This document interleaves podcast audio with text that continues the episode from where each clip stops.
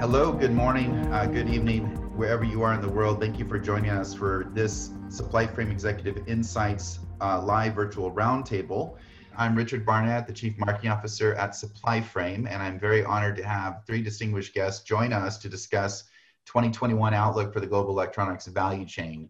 Uh, first off, we have Joe McBeth, uh, leader, supply chain leader at Jabil. Joe, please introduce yourself and your background uh, to, uh, to our audience today.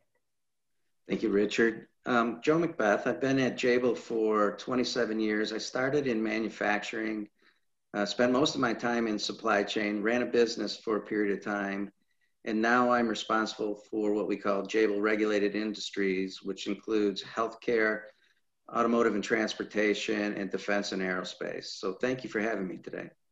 Thank you, Joe. Uh, we also have uh, David Paulson, who uh, is leading Avnet's Velocity and United uh, organization, and uh, it's a pleasure to have you, David, uh, here on our uh, on our panel discussion. Can you tell a little bit more about your your background for our audience? Sure. Thanks, Richard, and thanks for having uh, me on today. Uh, I've been with Avnet 26 years. I started in the Minneapolis market as an account manager, calling on customers. did that for a number of years, and then moved into our supplier support group, both on a regional level as well as a global uh, level. And then roughly 11 years ago, uh, I joined the Avnet Velocity Group, which is the global supply chain innovation arm of Avnet. Um, and more recently, um, part and parcel with that, I've also I also have responsibility for our global strategic accounts under our Avnet United group. So again, Richard, thanks for having me. I'm looking forward to today. That's great to have you, uh, David. I mean, your your experience, like Joe's, you know, 20 X plus years, you know, and seeing, you know, kind of the all sides of, you know, the Avnet uh, ecosystem and looking where in, points of innovation are occurring with your largest strategic accounts, but also sensitive to changes in the supply market is, is super valuable. Um, and then Douglas uh, Kent, uh, managing partner at Chainovation. Uh, great to have you join us as well, Douglas. Maybe you could you know, share some highlights from your distinguished career. Yeah, well, the guys only mentioned the 20 plus years because I've known them that long and they wanted to make me feel older. So that was the reason for that. Had the luxury of working with both of them. So, yes, as you mentioned, managing partner Chainovation. It's a, it's a specialty uh, supply chain consultancy partnered with uh, the Association of Supply Chain Management, primarily focused on driving um, supply chain transformation at companies. Um, in addition to that, I do some work, uh, obviously, from an adjunct faculty standpoint um, 21 years now, and I teach in the Masters of Digital Transformation program as well. Fantastic. Such a broad range of, of experience. And, and again, like, like Joe and David, you have this long view. So one of the things that we're trying to tap into is, you know, what's new and different about this cycle that we're in and, and where is the market, you know, beginning to innovate or what are those insights and recommendations for key leaders? Um, because sometimes I feel like it's, you know patterns that we've seen before you know and it's groundhog's day you know because we've all been talking about some of the similar topics but boy 2020 was not you know an average year by any means. And uh, and so it's kind of interesting to see the mix of that you know what i mean? Where do we think there's some really new uh, areas of opportunity for innovation. And then you know uh, maybe you know we we forget our memory you know when we go through a you know a, ma- major uh, down supply constrained environment and we come back you know again uh, you know, there, there's a shifting landscape uh, of dynamics across the, the value chain. We want to understand and see some maybe some early early signs of how that overall is shifting um, within the um, global electronics value chain in 2021. Um, so, you know, I wanted to just kind of call out based on, you know, work and research and analyst reports, both from, you know, Jabil, our own you know, SupplyFrame DSI network, just a few interesting sort of early observations around what we're seeing happen uh, in key commodity groups within electronics. So, you know, in general, COVID 19, the pandemic, I think had a broad impact around both uh, shifting the demand mix significantly. So there was areas of massive explosion of demand in areas that were uh, maybe unexpected. I mean, we obviously saw that in work from home and the general kind of consumer to home tech, you know, and digital services uh, needs exploding. But then also, uh, obviously, related specifically to healthcare uh, you know, we there's a lot of focus around where there was massive constraints around you know PPE and ventilator equipment, but then across the board we saw automotive go through a major uh, transition as well, and so we're kind of just beginning to see a transition either to a new normal or a, a, new improved outlook as we're seeing a little bit more of potential recovery, maybe a um, uh, you know light at the end of the tunnel, so to speak, with with respect to vaccines and, and potentially the ability to get to a new normal. Um, one of the areas that we're seeing is um, significant lead times around uh, you know sensors that go into you know multiple different downstream products and applications uh, in memory, and we're seeing you know the um, the the uh, you know 30 plus weeks uh, of lead time extension for long long term lead time. Uh, also seeing just in general within passives, uh, you know, resistors and even you know ceramic capacitors, a significant shift around capacity utilization, and then and then potentially what's happening in the downstream market demand, which is very different for uh, similar sets of passive commodities. So you know, with 5G, you know, it's it's something like 40 to 60 percent of average utilization of passives within the same handset device because of it's a 5G format, or we're seeing you know explosion of use in on, automotive, um, you know, and uh, you know in other downstream markets.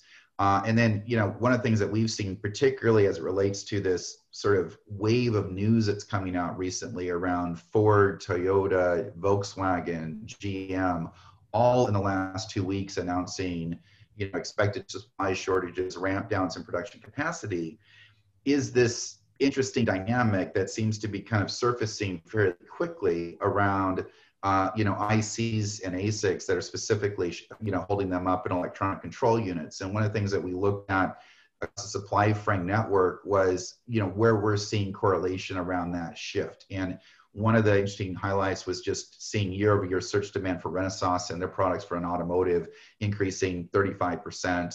Um, we've seen overall a 50% increase in ASIC uh, demand quarter over quarter, which has been the highest in seven quarters.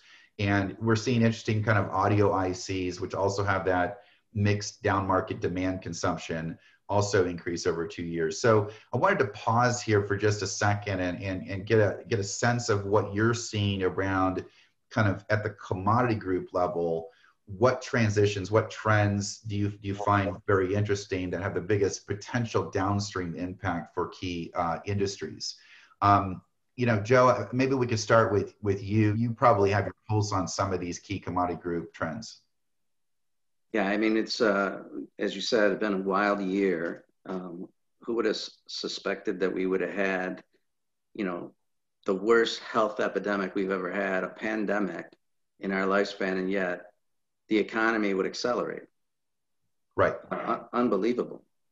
Yeah. So, you know, what, what we've seen is a combination of things. Early in the year, when when COVID kicked off, um, healthcare was skyrocketing in demand, and ventilators in particular, although probably not the answer we thought it would be, was the focus as well as connected health, you know, trying to keep people out of the hospitals. So technology that was on ventilators is generally pretty old. Mm-hmm. And those commodities um, were very hard to get because, you know, suppliers don't want to make that anymore. And the demand was hard to fill on connected devices. It falls into the mainstream of technology and those things that fit into phones and other things that follow the same technology patterns, we could solve the problem with those suppliers and that technology for those things that fit that. When you look at what's going on today, um, automotive, you know, this this automation, connected electrification that goes into vehicles today. You think about it, I was thinking about it last night. It's really like we're launching something as large as cell phones not a cell phone supplier, but cell phones, another second set that big into cars. Mm-hmm. And COVID has accelerated those technologies with very little forecast. So everyone knew it was coming, that there would be, you know, these, these higher electrified vehicles, but they didn't expect it to happen at the rate that it's happening today. And so probably the worst thing that we're seeing is semi, semi suppliers across the board are way over capacity. And and investment in that space, as everyone on this call knows, isn't quick. You know, you don't hire some more people and you fix the problem. Um, you know, now it's going to enlist people engaging in design to solve these problems because really the semiconductor guys are not going to be able to solve it in a short window for all the, the players that are hurt. That cascades. You know, yeah. there are some impacts because of shared capacity, even in the space of diagnostic, which no one will want to hear. Because the diagnostic equipment and the new testers also have semiconductors that are consistent with some of those and been tight. So right. the demand is really high in semiconductors. It's extending in all passives, but but quite frankly, that's quite easy to fix comparatively. Mm-hmm. Um, and and I don't see uh, you know a short window. It's it's common intelligence right now that that's probably the biggest spot is anything with semiconductors. Right. I mean, it, it feels like it's almost like a um, you know a multiplier dynamic that's happening, right? Because we were already kind of an upswing anyway around you know semiconductors, as you say, is capital intensive, right? So you can kind of see like when you know those waves of capital investments sort of come online and we get you know fab commit you know for tsmc for example you know get locked in you kind of have a pretty good you know read on what's going to happen and and you know in in, in 20 you, you hit something yeah really tsmc for example those that outsourced you know apple is not slowing down right so when people slowed down their demand in automotive a blip of time that they said what is going to happen we did too. Um, Apple didn't slow down. Right. And that capacity got booked. Right. So now there's this, you know, automotive is definitely up from where they were, but are they actually getting what they were getting in the past? Because other industries that share, this is the whole kind of discussion today is yeah. supply chain doesn't make sense. It's a network and there isn't one chain. Right. They are all connected and they're right. all impacting each other and there's where this new you know the new thoughts of how we use predictive intelligence right um, is going to start to bring more value but yeah those that outsourced in if you have that scenario which you know automotive nxp and others do quite a bit um, that's where it's really really tight and i totally Steve, what are you seeing around kind of, you know, maybe you have a lens into some key clients, but, it, you know, Avnet, like Jabil, is sitting, you know, across each one of these commodity areas, right? So in a lot of ways, traditionally, you know, distributors have been a buffer for inventory, et cetera. But I think some of the dynamics that we're seeing here way exceed the normal buffering capability, you know, of, of an Avnet or any distributor in the market because we're seeing, you know, just significant shifts in both demand and then capacity allocation. What what is your read on some of the early indicators on, you know, key commodity groups uh, that you think are important for 2021? Yeah, I think Joe hit it. You know, the the you know, and I would I would even dial it back a little bit uh, more historically into the the dynamic between 2018 and 2019. We yeah. had a big year in 2018 that led to a bunch of constraints. Um, uh, then, a, then a down, we had a, a, glut of inventory in 2019, which then led to either a freeze or a halt in uh, manufacturing investment, which rode out through 2019 as everybody burned off their inventory. And then at the end of the year, and I, and I remember this specifically in January, is we started to talk about the, the promise of 5G and what 5G meant to IoT and what IoT meant to, you know, uh, the data center and and everything in that in that data chain. And everybody started to get a little bit bullish, right, in that kind of December timeframe. And everybody started to look at, okay, boy, this is this is a bulb of, of demand that's going to come down. Let's start to reevaluate, you know, what our investment would be or should be leading into 2020 and then obviously the world turned upside down. And and that then obviously halted and and contracted any kind of efforts towards uh, any kind of expansion of capacity mm-hmm. uh, if not led to shuttering of capacity while we went through the downturn in certain segments. And joe hit that too.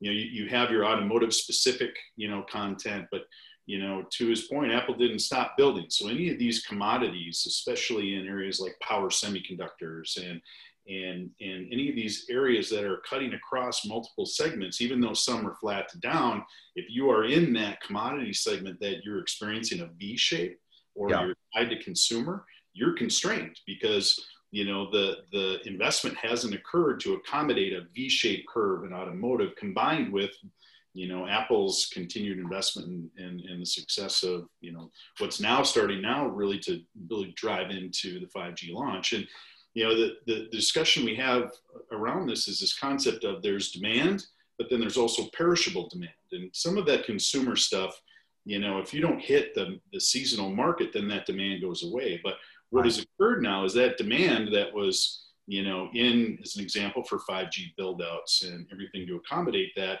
is going on top of demand that already existed for 2021. And there just isn't the investment um, done in 20, you know, coming out of 2018 and 2019 to accommodate that on a broad kind of macro basis. Yeah. So that, that's kind of how I see it from a commodity perspective. And you see it across. I'll throw one more dynamic in there is, you know, the ICs it's taking to run a multimedia system in an automobile, you know, they their content inside of them for MLCCs and passive materials has grown 10x. Yeah. So these large 5G chips, you know, contain more ICs than they used to. It's not just as simple as a wafer and a substrate and a package. Right. Now you're getting you know these these components and it's hundreds if not thousands of mlccs inside of the device and then hundreds and thousands outside of the device to make it run and that's also eating up capacity at an exponential rate yeah so kind of I think that focus on MLCCs is so interesting, right? Because it was sort of an area that was a bit of a surprise for many large OEMs in 2018. You know, it was sort of a, you know, never really viewed, I think, as as you know, strategically, let's say, right, from a supply management perspective, um, you know, around the the shift in demand and capacity. But but the other story that we saw in 2018 was a was a supplier capacity strategic allocation shift to certain target priority industries because of either higher reliability or profit margins, you know, moving out of consumer electronics into automotive, for example, um, you know, even though these are piece part items at, you know, very 0.02 cents, you know, per part, you know, but when you see a 10x or an exponential growth in the actual consumption per device or unit, uh, you know, that's a that has a huge impact, right? Both not just for 5G handset and new, you know, sensor usage, but like you said, the car as a mobility device, right, Joe? It's like kind of what you were saying before. You know, that has a massive, you know, exploding, uh, cascading effect. Douglas, what do you think are are kind of you know, what's different about 2021 around these supply constraints versus other, you know, cycles that we've been through before? Because we're talking about, you know, memory, uh, you know, um, uh, the, um, you know, some passives and resistors, and then looking at, um, you know, some of these special ICs, right, and, and, and ASICs, right? The, we've seen a lot of, you know, kind of transitional volatility, but this cycle seems to be, 2021 seems to be a little bit of a, perfect storm or a combination of newer factors that we haven't quite seen before, it seems like. What is your read on that? I, I, want you to grab that globe, or is that a crystal ball that's sitting behind you there, Richard? Because that's, I think, what we're going to need. um, I, I, I, just playing off. You know, it's not a traditional volatility. That's that's the that's the 2020 message, um, and a lot of it comes back to the factors that both Joe and, and David have mentioned, and that is, you know, just think about it from the the holistic treatment of inventory today. It's, it's completely different. Our, our thought processes and the way we're planning and the way we're ordering are completely different now. Um, you know, we, a, a, a component manufacturer, by the nature of understanding their customers' demand, can almost predict what they're going to need to make. Mm-hmm. Um, that's just been turned on its head completely. Um, our view of inventory in this world is is now shifting, right? Because as we move from recovery into designing a supply chain for resiliency, our view of inventory shifted dramatically, moving from you know viewing inventory as an as as a liability to now as an as an asset. Right. So, you know, I heard I heard numbers the other day saying that you know the shift to this model of resiliency in many instances has added 20 days of inventory days of supply for many companies as they rethink their business model. They rethink how they want to structure the supply chain to meet this new need of resiliency. So I think our demand picture is so much more complicated. It's no longer that we can actually see, you know, the flow out of goods and then predict what the inventory requirements are going to be because now everybody's shifting what those inventory requirements are. Yeah. So you're going to need a crystal ball. It's not as easy yeah. today for us to predict that demand picture. So I think irrespective of the commodity that's constrained and the criticality of certain components tied to certain industries, yes, some of that is there, but holistically, our view of the market conditions is driving us towards this model of resiliency that's really making it really cloudy to see the pure demand picture. Just two additional uh, dynamics that we see happening, right? One is is that you know we do have this dynamic with China, right? That's also shifted into a new gear, right? So we've had you know two or three years of kind of super dynamic back and forth on retaliatory tariffs, you know, 5, 10, 25%, back to 10%, you know, on, on what, you know, mix of, um, you know, of, of industry or commodity groups coming in and out of China. Um, you know, obviously the, the geopolitical dynamic there is still going to be a factor in 2021 with the new administration. Still, in my opinion, very uncertain as to what significantly would change there. But you also see China indicating that, um, you know they, there's a there's an, a renewed focus around some form of you know um, uh, you know say industry policy focus on development of semiconductor capacity and, and IP in specific you know lead there but also the, the domestic demand for uh, you know for China's own you know electronics value chain so to speak is consuming more of the total global aggregate demand you know and that dynamic continues to play out.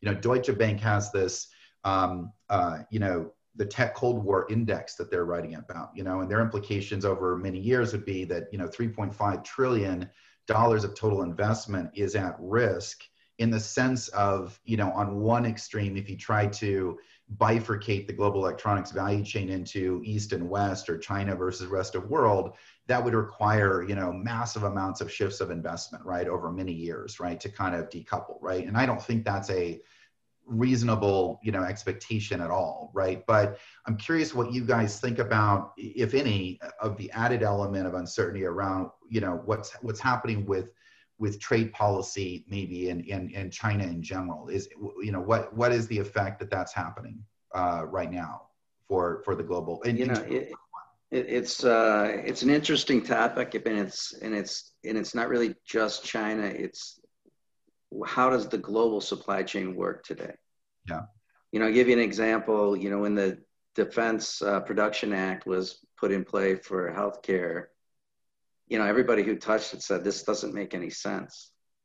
You know, the majority of the things we buy are not from the U.S. Right. And to enact that means it's you know it shows you how dated the thought is by those that are in, are probably working on the same things like tariffs.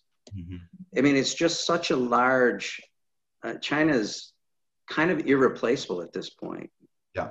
Um, and so I don't think either anybody can afford for tariffs to be the driving force of how we run our economies. Mm-hmm. And because if you think about it, something new that you, you made me think of um, moments ago was the economy is very hot and the unemployment rate is very high you know it's it's an interesting dynamic where we need to make sure the economy continues to run because we're giving money out too yeah, you know yeah. to those that don't that need it so the dynamic is kind of unique in this era just for that that that whole scenario so the leverage you think you have in enacting tariffs um, nobody can afford china can't afford for it to slow down the us can't afford for it to slow down um, sure, there'll be posturing and there will be elements of it, but we just went through those.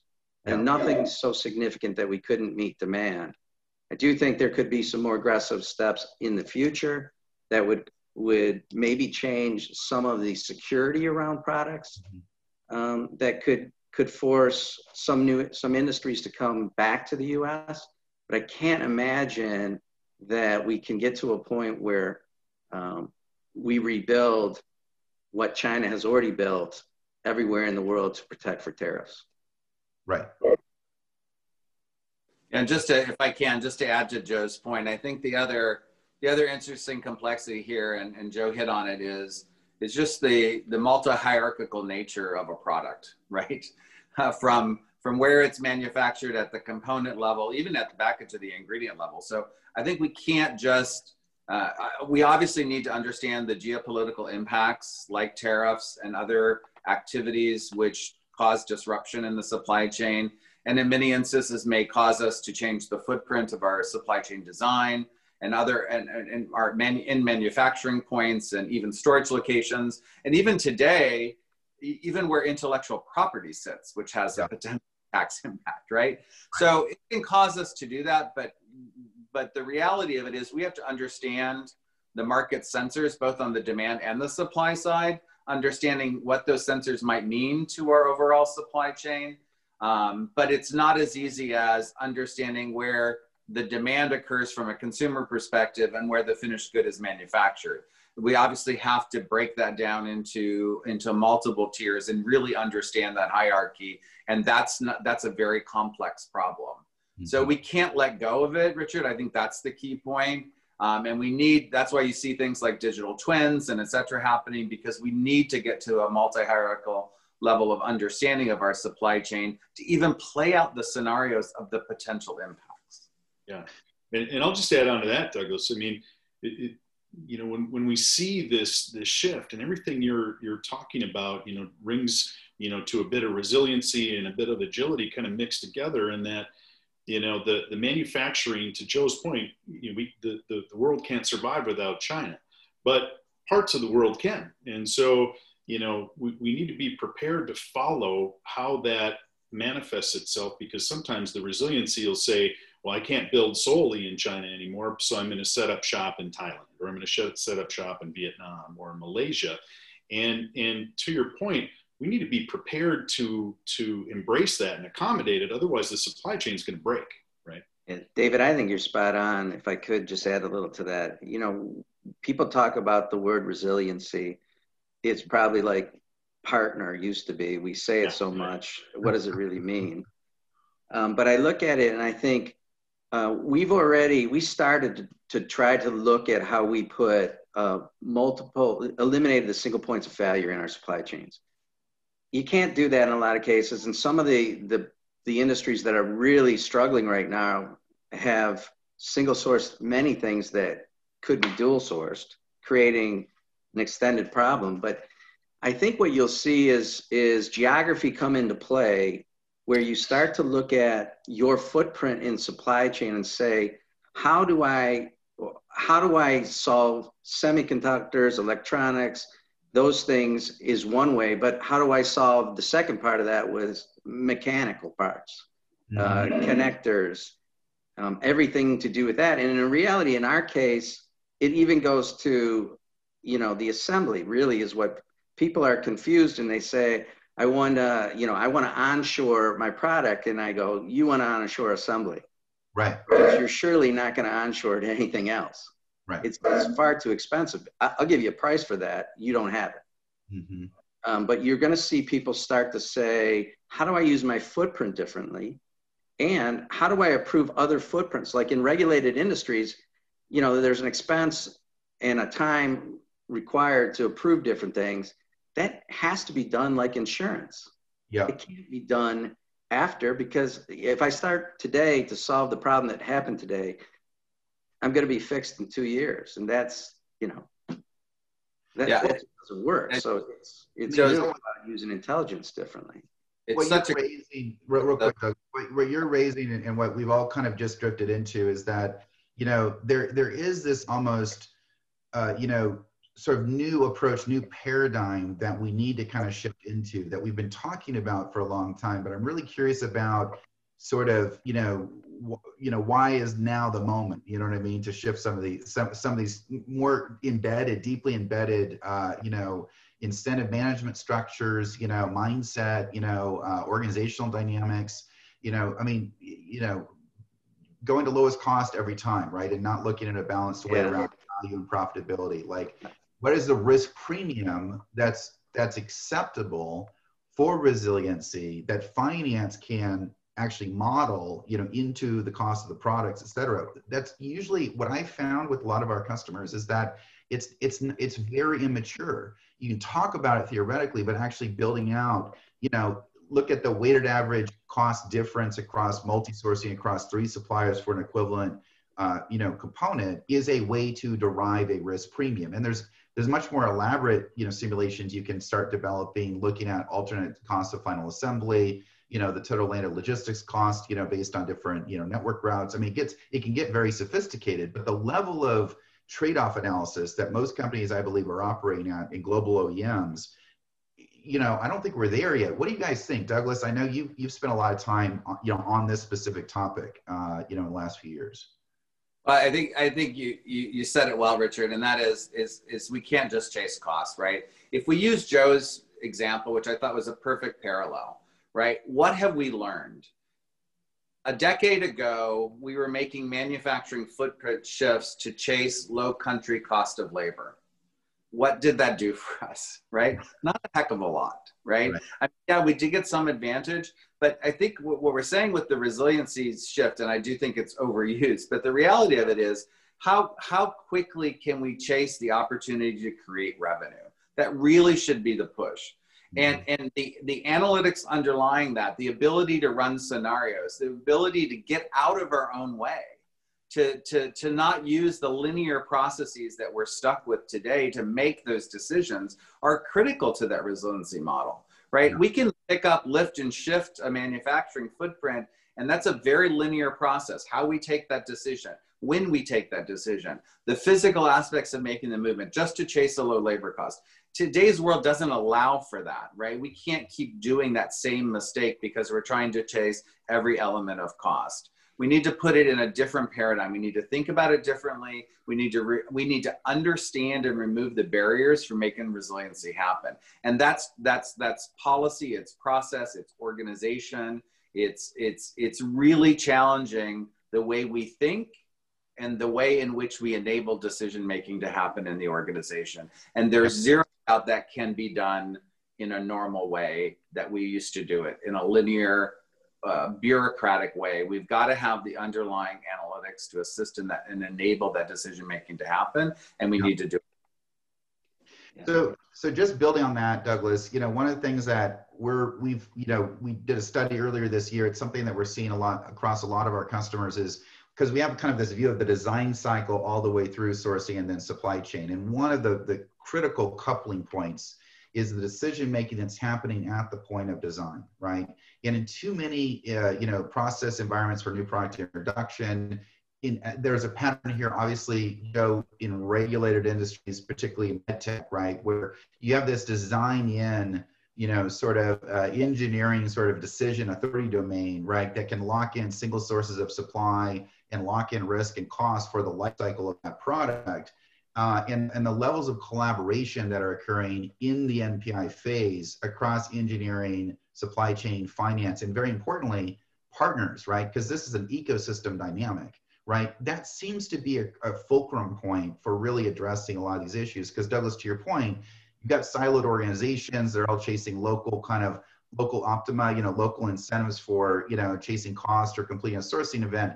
But the global picture is, you know, we, we don't have high resiliency or we're exposed to you know broader market demand volatility or, or we're going to lose because of chase lowest cost in a sourcing event and we haven't done multi-source and we don't have locked in capacity and we don't have upside flexibility. So we're going to get you know hurt in a major market correction or volatile shift in demand which i think is kind of what's going on right now in the market. I mean david do, do you see that happening? And you know because you guys have done a lot of innovation with your clients around thinking through the whole product life cycle as well? Yeah, I mean, we, we've we've invested a lot in the past five years on that front end of the process, whether it's acquisition of communities, the the acquisition of Farnell was really, you yeah. know, our acknowledgement of that issue that you're seeing as a broadline distributor that we are, and really trying to push our way into um, that value chain, right? To to create this kind of end-to-end flow, and it's a journey. But this idea that says, you know, hey, you know, the the the rogue engineer, you know, roaming Google for an A to D converter, you know, hey, hey, hold on, you know, here here's a here's a community, and here's a a, uh, a sample mechanism and an NPI mechanism to to keep that you know in a flow that says okay if you bought this maybe you should take a look at this or take a look at this as well. And all of that you right. know providing that to to that to that individual so they have it at their fingertips. And i think following that then all the way through the rest of the supply chain is obviously the utopian state. And and i think to varying degrees we're all kind of chasing that that that journey. Um, but it's important. And, and you talked a little bit ago about regulated industries and what it's going to take if one of these, uh, uh, a supplier or two or whoever, you know, EOL's a product, you know that's that that causes a lot of work that potentially could have been mitigated on the front end with you know a little bit more of an eye on to your point of the resiliency of that design and the multi-sourcing that associates uh, or is associated with that so yeah I, I, would add a little bit to that because we, have invested massively in this space too yep. because the regulated industries are going through transformation that other industries aren't. Um, automotive has kind of led that. They, they have, I think, a great answer for dealing with technology, and it starts with a modular design. The approach they they've made the assumption that they will have to change. Whereas if you look at defense and aerospace and healthcare, they talk about getting connected once.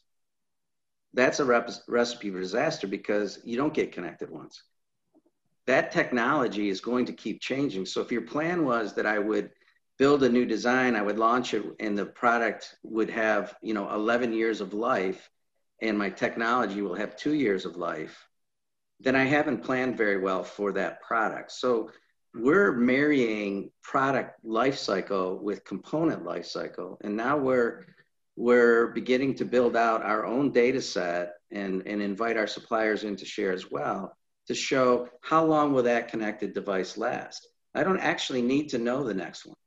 I need to know when I have to start my design for the next product because it takes longer to design a cell phone. You know, every year they're doing a new one. Uh, you're not going to, the therapy in healthcare doesn't change, the technology around the therapy changes. And so you have to predict. So you're planning the product, the budget, and the launches of your products Secondly, they haven't really adopted a modular approach yet. So the cost of doing design to keep pace is uh, much more expensive than it needs to be.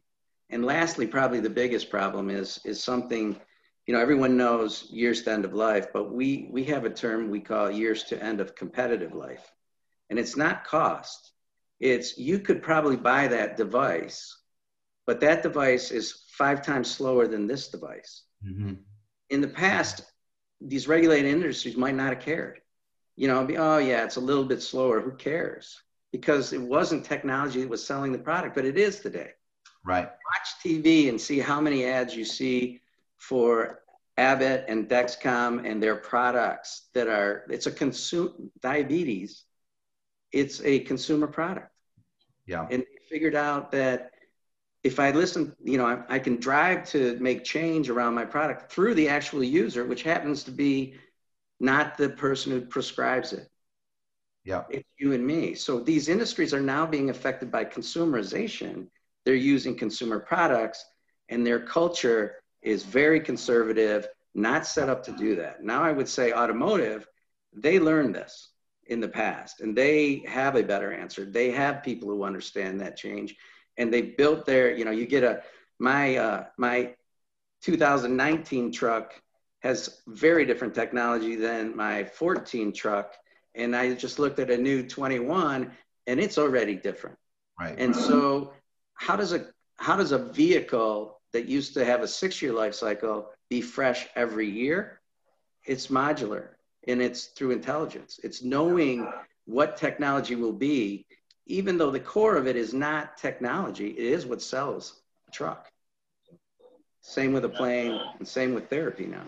Yeah, I, and maybe just to highlight on. So first of all, Joe's got a truck, so we. um, yeah, too. Yeah, so I think it's a it's a very interesting conundrum because what Joe said I think is is spot on, and that is that you know technology tends to lead the pack, and so we want to have we want to have that conversation about how quickly we can take that technology, get it into a product, and push it through to create revenue. But that's a, it's a conundrum because I would argue to say, as equally as important as that is, is how we can take a decision on the impact of that relative to a supply chain. And shame on us because when the supply chain and design chain meet, we argue and we say, okay, well, we don't have a strong enough voice in the design chain to really influence things. And the reality of it is, it's not that we don't have a strong, we don't have enough intellect to bring into that discussion.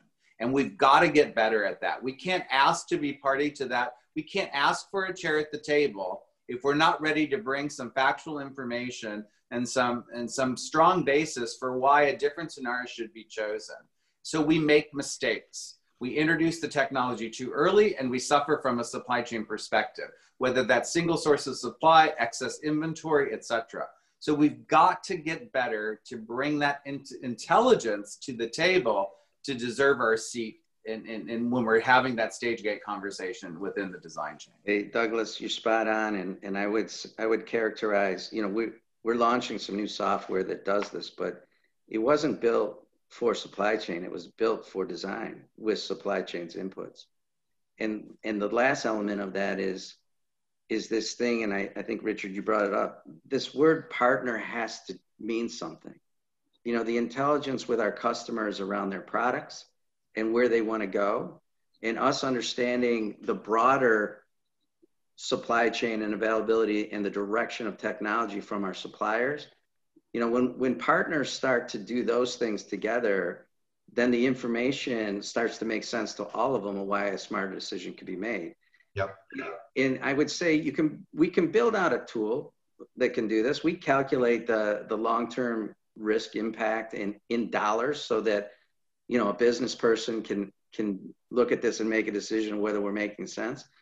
But the reality is there's uh, a bit of an arrogance amongst all players in this that prevents them from really culturally hearing what each other is saying and then making a decision. Until that starts to happen, um, you know, we could be smarter with systems, but we still have the barriers that people just can't talk to each other and better yet, can't hear each other.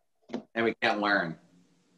Yeah, I, am I'm, I'm still believing I can learn. I, I haven't proven it yet, but I am still in the belief that it can happen. It might be the truck.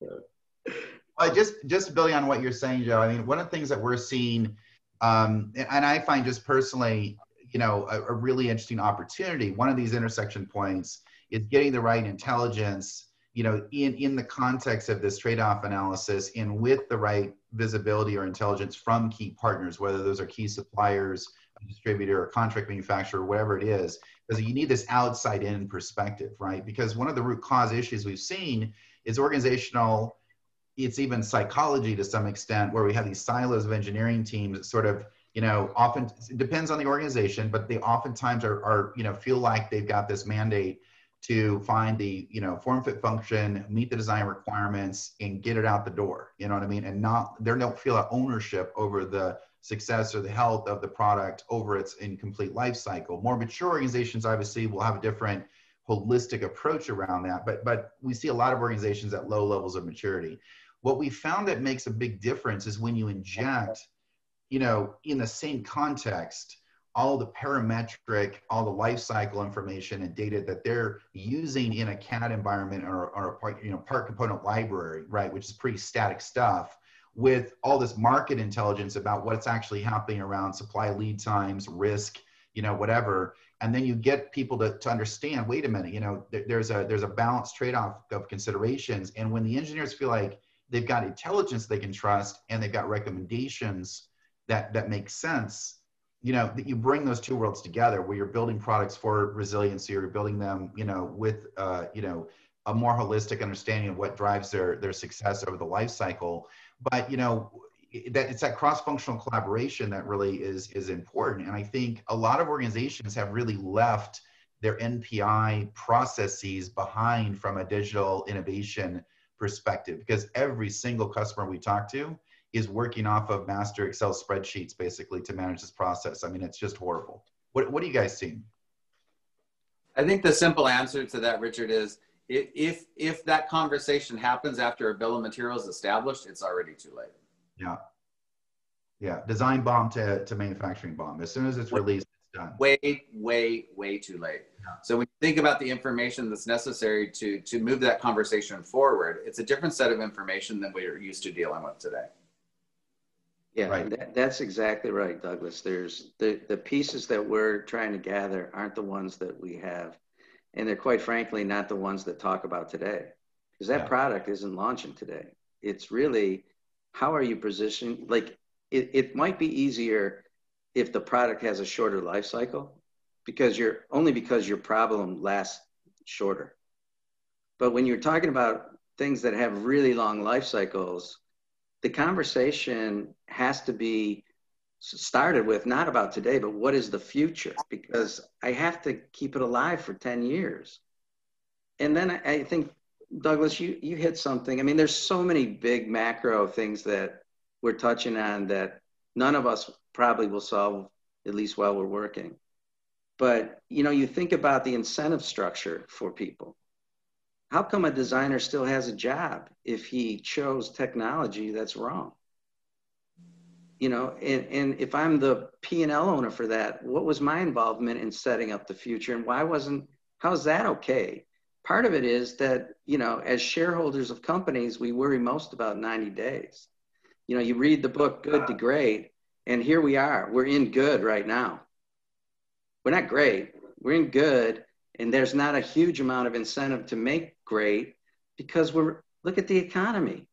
You can't buy enough parts you know, products are as quick as they're made, they're sold. Yeah. So, you know, it's going to take some dramatic thinking.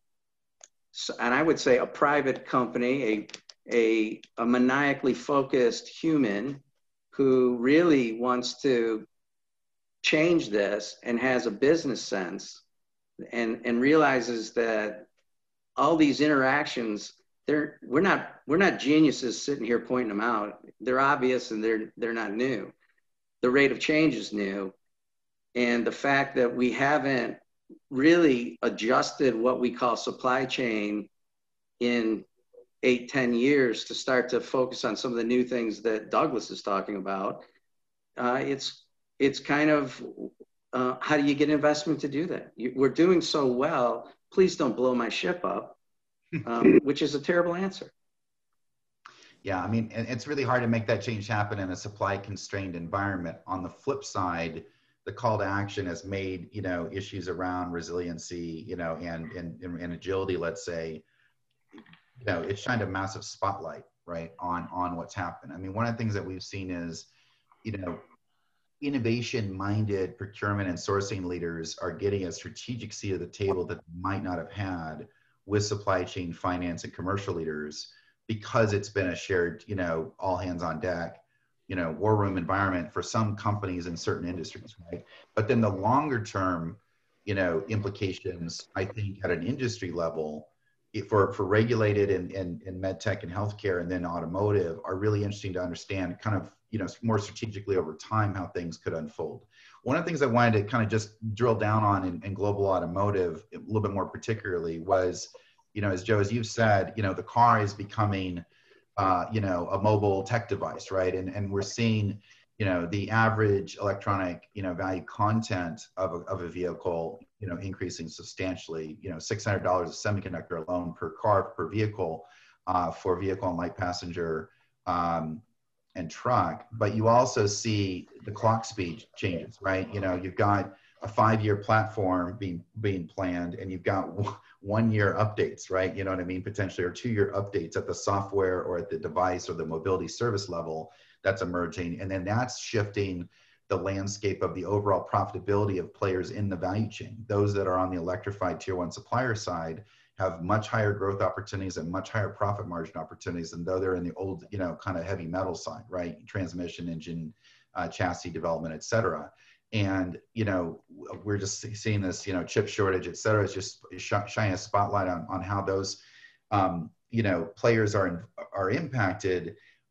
You know what are the implications that we think you know just in time just in sequence at the oem level at the final assembly and then pushing all that liability and risk to the tier one supplier you know is is a significant issue that's institutionalized in the automotive value chain. But then organizationally you know how do these organizations need to do things differently to treat their higher clock speed higher volatility shorter you know what i mean lead time uh, you know key to, key to key to value you know sort of decisions that they're making around these these supporting systems which to your point drive differentiation in the eyes of the consumer or the buyer right? You know if they if they're you know you might have the best performing engine but if you don't have the right mobility services, lidar, you know, camera, et cetera, whatever it might be that to around the cockpit, you know, consumers not going to buy into that that vehicle platform, right? So it's like you know, it's critical to growth, critical to profitability. What should the automotive industry, what can value chain leaders, you know, kind of do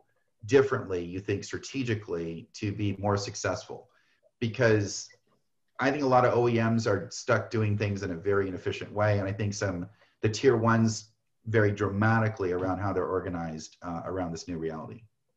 You know, it's an interesting one because there is some significant changes already happening with the likes of Tesla but I wouldn't say those are always the best either because having Apple be a car company, um, you know, the expectation that they can move at the speed of that when the car is much more complex than and the consequences are much greater yeah. um, is is not likely to to come to fruition um, right away. I, I first think that automotive um, and I I worked in automotive when I started with the company. Grew up in Detroit, so we we're pretty much automotive when we get born. But you know, the industry was worse about the comment you made about driving people to bankruptcy. Um, they are considerably better today. In fact, Jabil was walking away from automotive at one point because there's no money in it. It was high risk for us. Now, automotive is actually changing their game a bit um, they've cut a layer out in a lot of cases around design and gone directly to us. Um, but they understand that at the margins we make, we can't carry the liability. No one will play if I got to own your car. Um, so I, I, think there's a new thought on how to manage the supply chain there. I do believe that um, they still, it, oddly enough, it still feels like, and they're very big companies, change takes time, that supply chain teams are working from that lowest landed cost mentality and creating exposure on profit. And to me, and I spent time at Jabil as a business manager, and um, you know, I don't, I, I, have never really enjoyed the concept of lowest landed cost. I, I think it's archaic because um, it forces people to take metrics that are often in conflict with the, the key metric, which is revenue and profit. Yeah. You know, so I, I think that they still have that dilemma where um, there's, I don't want to, I don't want this to sound offensive, but there's kind of an arrogance that I'm big in the supply market, I will get what I want. Now, there's other industries like cell phones and, that, and printers and things like that that that all have that. And quite frankly, they're right. There is a hierarchy to leverage, but you can't win the game um, if your if your expectation of managing risk is I'm big and strong. The answer to the game is math. You know, it is the calculation, the tipping point between your insurance policy of managing risk and the mm-hmm. profit you get from from what what investments you make and you know i think the way that you make that work better is you go to industries that don't make as much money and ask them how they you know because for us shutting down you know we have no money to, yeah. to, to, afford to be shut down for minutes inventory piling up for us at a point and a quarter uh, a month um, and making 5%, I, I'm, I'm in a bad shape really quick. And certainly they think that way too, but for me, it's, it's disastrous. So we look at how do we, what's the return for the investment we make? And by the way, the time frame of which it takes place is really the equation. Mm-hmm. Um, and every industry plays different. How I solve healthcare will not be the same way that I solve automotive which is not the same way that my partner solves Apple. Mm-hmm. Because their leverage and the time frame of which things uh, transpire is different. For me to win in healthcare in a tight market like this, I better have started two or three years ago positioning inventory, which yeah. we have. Yeah. And because we know if I go and argue with Apple for parts, Apple wins. you know, so th- these things have to be put in place. Technology, same thing. You know, we, we got to think about what technology we're using and who else will be playing in that market. How exposed I, am I? Um, sometimes I want to be in the pile of money the same because it's easy to flip me 10,000 pieces. Mm-hmm. But you know, if I'm caught in a technology that nobody else is making today, uh, nobody's going to make it. Yeah. So it, it, it's it's OEMs. You know, the outside in. I think it was Douglas. You said outside in. It has to be. It's this thing of partnership. To assume I have all the answers myself. I mean, yeah, I think I have a great portion of the answer. I want to share it, but I don't want to share it with people that won't listen and do anything. I think uh, somebody said we're going to advance the supply chain. I think Douglas, you were making the point of we've got to grow and change how we do business. And I started thinking, um, how many times have I heard that? As soon as the problem goes away, we have very short memories. You know, so the question is, what incents companies to change? And I think it starts with um, stop talking about cost and start talking about profit and revenue and risk. You know, so many times we meet with supplier customers and, and they say, um, yeah, we have a lowest landed cost model. And yeah, we do too. And I feel like, you know, the next sentence almost always for me is it's, it's really not the right way to look at this. Mm-hmm. And, you know, if you think about the honesty that has to happen between partners you know what we used to find is we would request certain things of supply base and depending on who was making money in that equation decided if they really put in place what was supposed to be put in place mm-hmm. you know so this visibility that fits into resiliency of where the supply chain is what pieces of information we share um, we have 20,000 plus suppliers. We can't be partners with all, but some of these we mm-hmm. have to be. Mm-hmm. And partner can't mean I just sent you a forecast. You know, there are things that we're having issues on today where I wonder how come that question of does this match your forecast come up? It can't. I mean, the reality is you, that conversation should be happening every week.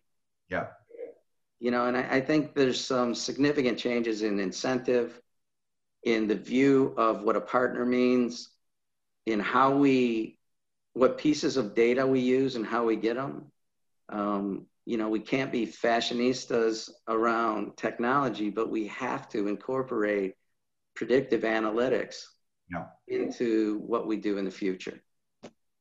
And this kind of topic that we have today, I, I know Douglas very well, and I'm certain we could spend five or six hours and and still not be bored talking about it because there's there's so much more around this that deserves airtime and discussion and the fact that I have a lot of um, a lot of uh, respect for all the people on this it's still too many too few voices yeah. to, to get to the right answers where's the economists where yeah. are the investment bankers you know, you know, what's their view on how they look at this? No, those are great points. I, I mean, just to build on that, you know, there's, um, there's a shift in in in who's joining the conversation, and then what is the lens, the intelligence by which we're looking at the trade-off decisions. Uh, you know, and then there's a level of you know shift in in in business practice. What I mean by that is in automotive, you've got you know fabricated metal you know for just in sequence you know uh, operations that's that's super well uh, mature right? Even though there may be raw material volatility or especially metal volatility that is highly impacted for example going back to retaliatory tariffs you know what i mean? That had a massive impact. But really much harder for a lot of the automotive oems and tier ones is to take that same business process and organizational structure and cost down mentality and apply it to much faster clock speed, you know, higher lead time uh, commits, you know, that are impacting right now production shortages and shortfalls. You know, the question is, how does this new crisis shift behavior? And I think one observation is that, you know, just just synthesizing some of the things we've we've talked about. You know, leveraging partners is critically important around this that have the expertise if it's not in house, right, to manage some of that uh, forward-looking commitments, uh, not just pushing the liability to them, right, but getting new forms of insight. There's definitely a new form of intelligence uh, around, you know, what's happening across the, the global high-tech value chain. I think is important. As you talked about, Joe, it's not, you know, a supply chain, Douglas. It's not linear. we're actually seeing right now unfold before our eyes you know suppliers doing capacity allocation across industries right? It's it's consumer electronics versus automotive versus medtech versus whatever. And and that's happening in multiple uh, you know commodity groups and key suppliers. And how do you get ahead of that? And because to your point when we've been in you know supply constrained environments before is it first come first serve? Or is it a uh, you know is a uh, you know commit allocation model uh, with a minimum level of commit that actually gets honored for downstream programs you know that that that is playing out that ripple effect is playing out in real time right now. I mean david what are, what are you seeing you know from an avnet perspective around around this? And, and do you have any new recommendations for leaders you know a new approach new mindset that we need to be advocating?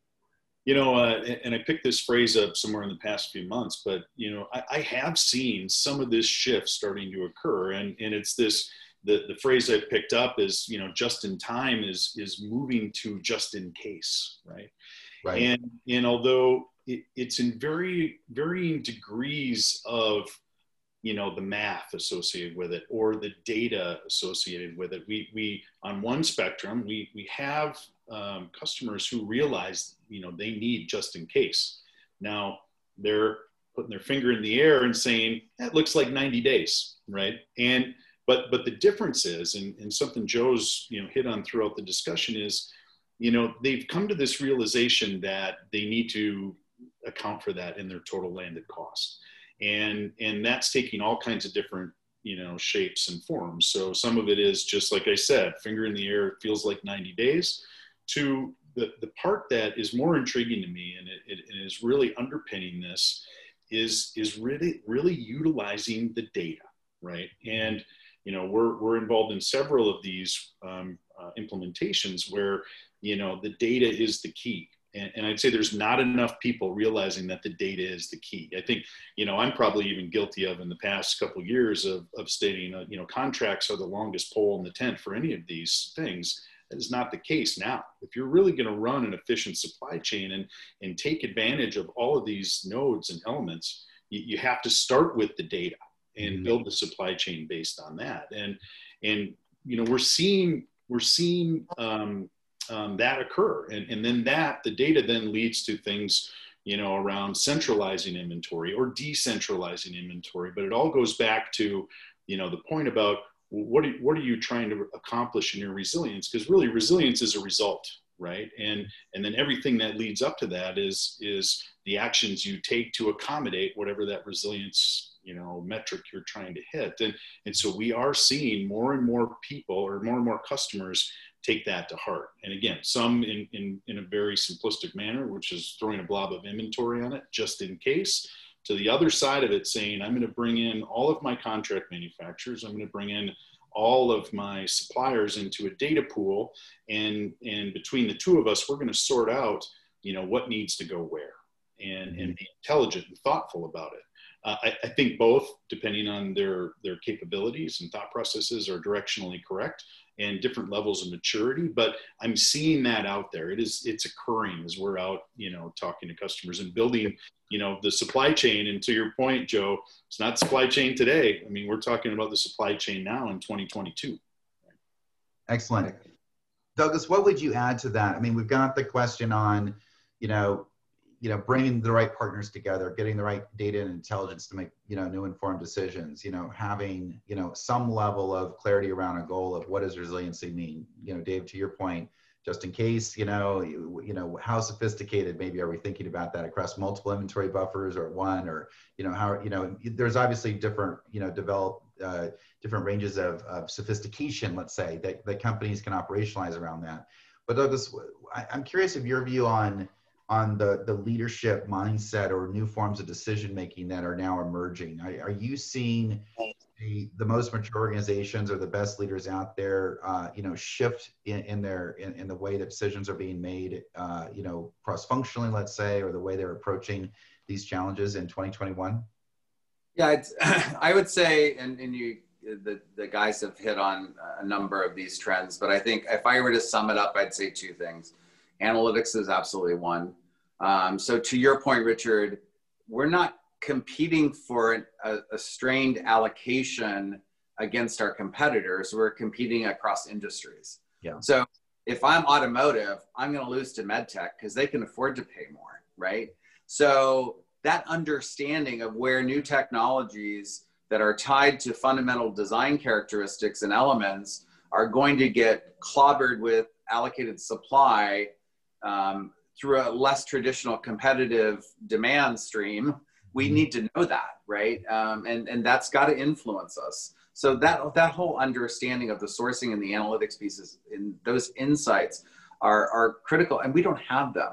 Our, our insights are often limited by our industry, yeah. um, and this is broadening that. So so that's absolutely one of them. And the second one I would say is investment um, and our view on investments. So I, I might have to verticalize my business to assure supply. And we're seeing evidence of this in some instances, right? So, um, so it goes back to that horrible word of partnership. It goes back to that, but partnership is gonna, it's not like we just wanna be friends and we wanna sit down and solve the world challenges together.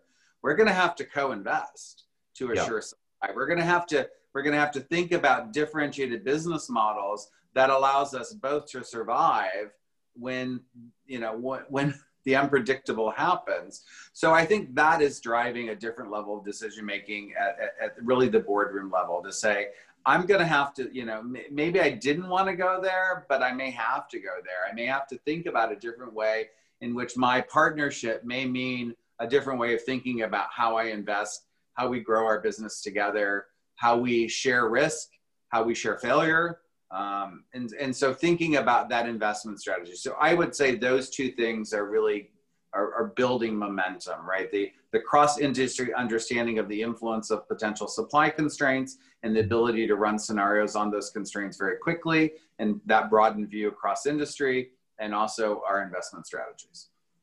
Excellent. Well, gentlemen, I'm going to uh, conclude kind of our, our broad panel discussion right now at this time. And, and it's been uh, you know, we've covered a lot of ground, but just in quick summary, I think what we've, you know, we've walked through is some, some really significant shifts in key commodity group areas that are moving to supply constraints driven by a, a dramatic shift in demand mix and then having specific implications in regulated industries, healthcare, automotive, uh, 5G build out, you know, et cetera, all now competing for the same, you know, key forms of supply and all of this has meant that there's a, an opportunity but significant risk associated with what supply chain leaders, you know, product operations, design teams, finance teams need to rethink the way they're working through these trade-offs and rethink an ecosystem-wide approach to getting the right intelligence, risk sharing, uh, you know, and thinking about the long term, not just lowest cost in the 90 day cycle, you know, and then we'll we'll make it up, you know, uh, later right? Which is this execution mindset, which you know is needed to go hand in hand with a more strategic, um, you know, risk-oriented or resiliency-oriented uh, mindset. That those are really the keys to success, uh, you know, for for organizations and for leaders in 2021. So we're gonna pause here and take a few questions from the the um, uh, from the you know from those who joined us today, and then uh, try to address in uh, some of those questions as we go through a Q and A.